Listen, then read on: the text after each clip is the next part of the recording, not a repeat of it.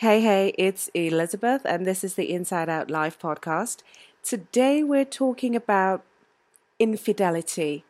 So, he or she cheated, what do you do now? So, we're going to kind of go a little bit deeper into that to look at it from an inside out perspective. The belief that infidelity occurs primarily because a relationship is lacking in some way is usually a flawed one. And so too is the conclusion that you must end a relationship because of it. Everyone seems to assume that as soon as you find out about an affair, you have to split up. Sometimes there's pressure from so many angles to view infidelity as the ultimate betrayal. Meanwhile, there are other betrayals such as neglect, contempt, indifference that happen in relationships, and these are things that a majority of people are happy to cope with in relationships. Now, don't get me wrong, this isn't about if infidelity is good or bad. This is about getting you to a place where you can make a decision about the future of your relationship with a clear mind rather than with the false expectations and premises that we tend to carry around about relationships. So, today I'm going to share a simple inside out insight, at least what I'm seeing into infidelity and, and how to go about making decisions about your relationship from a place of alignment and innate wisdom. So, let's get started. So, recently, for some reason, relationships are what people seem to write to me about. And here's one question that came up what do you do when a significant other cheats? Most often, the knee jerk reaction is to have an outside in reaction, right? You're hurt and you want to lash out, or alternatively, you want to go into your shell and adopt a bunker mentality. And sometimes, if there are outside voices chiming in, as they do, you're told that you've got to move on from the relationship because you deserve better, or you're told to stay, but for reasons that are not fully in alignment with who you are. In some cases, if you do choose to stay, you can't seem to get over the betrayal. You're constantly suspicious, and there's also the worry that people around you will think that you're stupid and deserve whatever you get coming to you. It stands to reason that if your partner cheated once, then they're likely to do it again, right?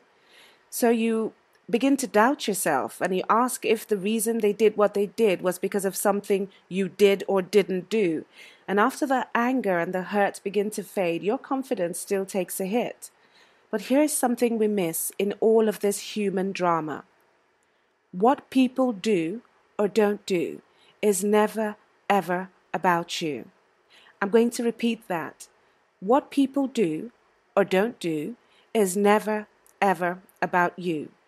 Your mate cheating is never about you, though in some instances they might try to make it seem so, or you might assume so. It is always about the story that we tell ourselves about whatever is happening on the outside. And it is also about the assumptions we make about what a relationship should be rather than what it really is. We have expectations that all our needs should be met by just one person, that they need to complete us. Yeah, I love that one because I keep hearing all the time. I want my partner to complete me. And, you know, when they do inevitably drop the ball, you know, because they're human beings, we then go on to believe that the relationship is lacking in some way and we start looking on the outside for something to plug the gap that we believe we've identified in our relationship. But here's the thing no matter what the situation is, everything depends on how seriously you take the thoughts that run through your mind. How seriously you take those thoughts and give them meaning determines how crazy, stupid, and desperate your actions tend to become on the outside. And this includes stepping out and cheating on your mates or giving them the silent treatment and being passive aggressive. It also includes the constant need to please or the endless nagging and complaining, amongst other things. All of it stems from the same place. We all simply fall into the trap of being human. Some of us are just a bit more susceptible to getting dragged along by our emotions and taking them a bit too seriously and thinking that we have to do something about them and hence we take silly and drastic actions that result in dire consequences. This is why sometimes you hear people say, I don't know what I was thinking, or I don't know why I do this. When asked why they cheat, what people tell you a majority of the time is not that they were actively trying to find someone else. Most often, they're trying to find themselves or find another version of themselves. But a simple misunderstanding of who we are and how we create our experiences means we end up trying to do this from outside in. And one of those ways includes infidelity. Now, knowing how and why infidelity can happen in relationships, does it mean it's okay to step out on your mate? I'll leave you to make up your mind about that. That's not what this conversation is about.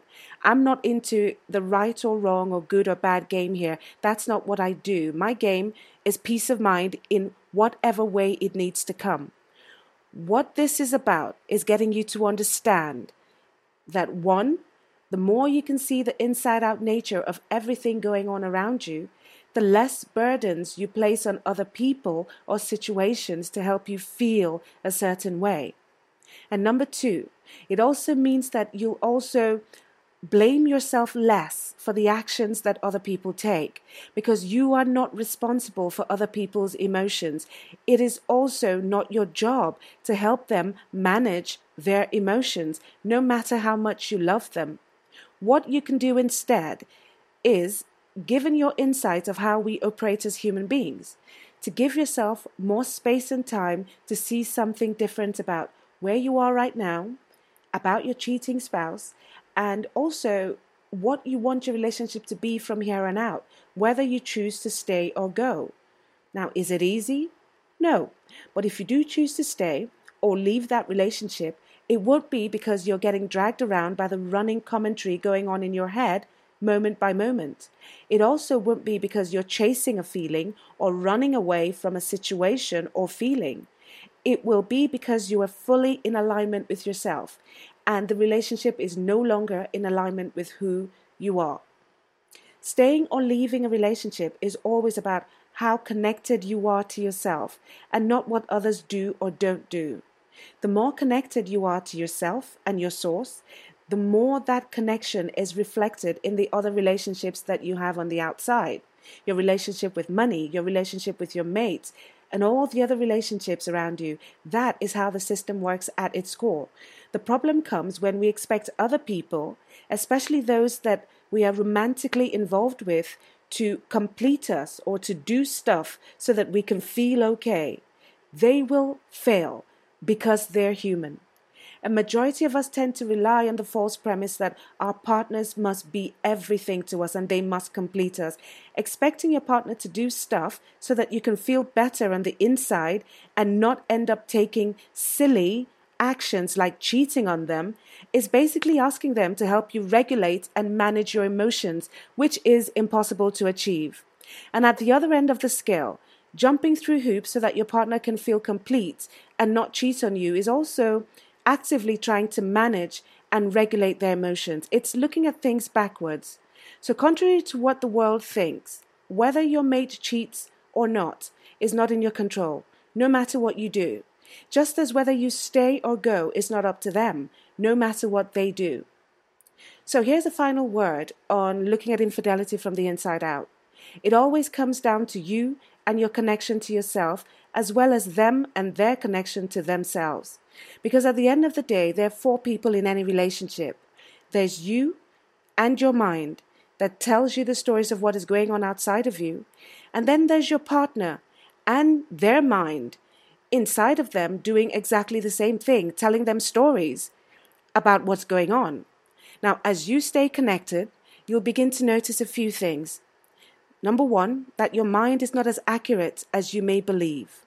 And number two, that the feelings you experience are very temporary and usually do not require you to do anything about them, including, yes, cheating on your partner.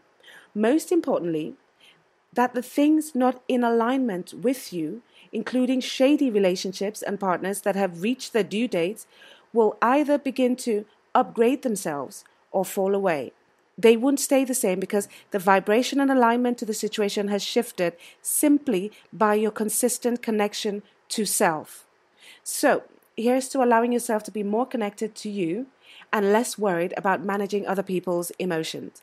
And that's it for this episode. I hope you got something meaningful from it.